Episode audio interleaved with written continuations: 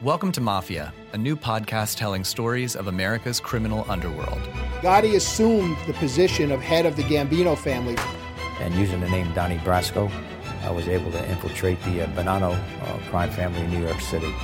Bugsy Siegel is an American mob legend. One man changed the whole texture and landscape of crime in America.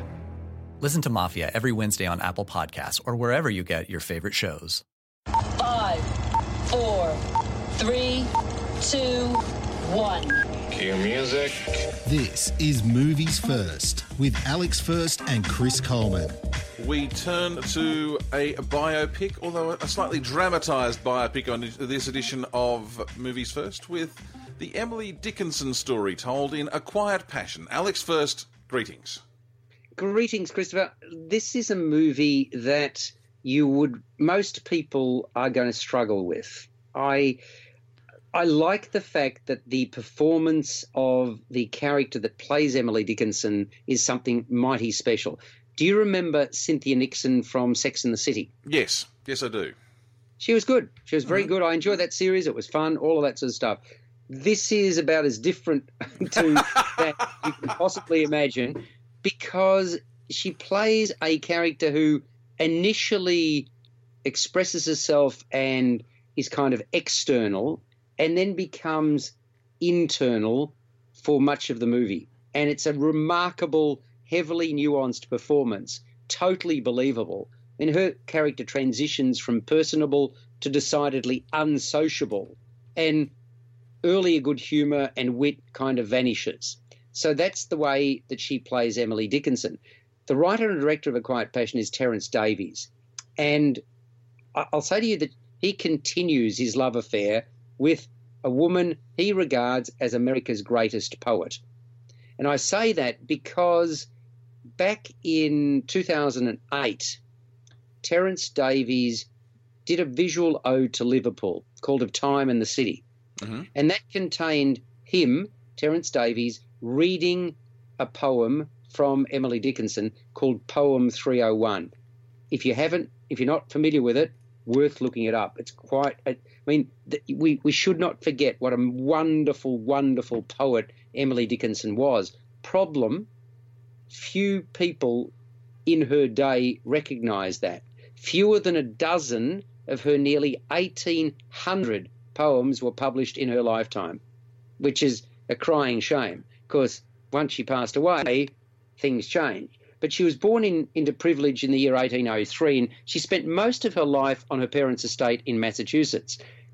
When she was young, she is shown as this fiercely independent, intelligent young woman who exchanges forthright opinions on life and art, and more particularly on the place of women in a patriarchal society. She's not at all afraid of speaking her mind, but she becomes more and more reclusive as the years go on and she gradually withdraws from society until the seclusion, which I've just spoken about, is all but complete. And in that cloistered existence, she is utterly consumed by poetry. So, as I say, it's unfortunate then that recognition for her work is scant. There are places you visit and places you behold, full of natural wonders that beckon with the promise of a feeling you haven't felt in a long time. A feeling you're in the right place immersed in a moment you never want to end. It's here in West Virginia, from lush rolling hills to quiet streams and unexpected adventures. A place full of mystery and endless fascination. A place that's almost heaven. Find your version of heaven at WVTourism.com. You're listening to Movies First with Alex First and Chris Coleman. So it's Emily's encounters with her sister, played by Jennifer Ehle, brother Duncan Duff, mother Joanna Bacon, and father Keith Carradine provide the hinge around which the film is actually structured. And I mean, you can tell the director, Davies, is enamored with Emily Dickinson, and it shows in virtually every scene. This is extremely slow moving, a number of significant pauses between scenes. And I, readily admit I looked at my watch a lot. I, I really wanted the action to move forward. that's not a good sign. No, and that's something we've spoken about that on, oh, geez, more times Yeah. than either of us would probably care to uh, admit over the years that uh, if you look at, uh, at, your, at your watch in the first 15 minutes of a movie, it hasn't done its job.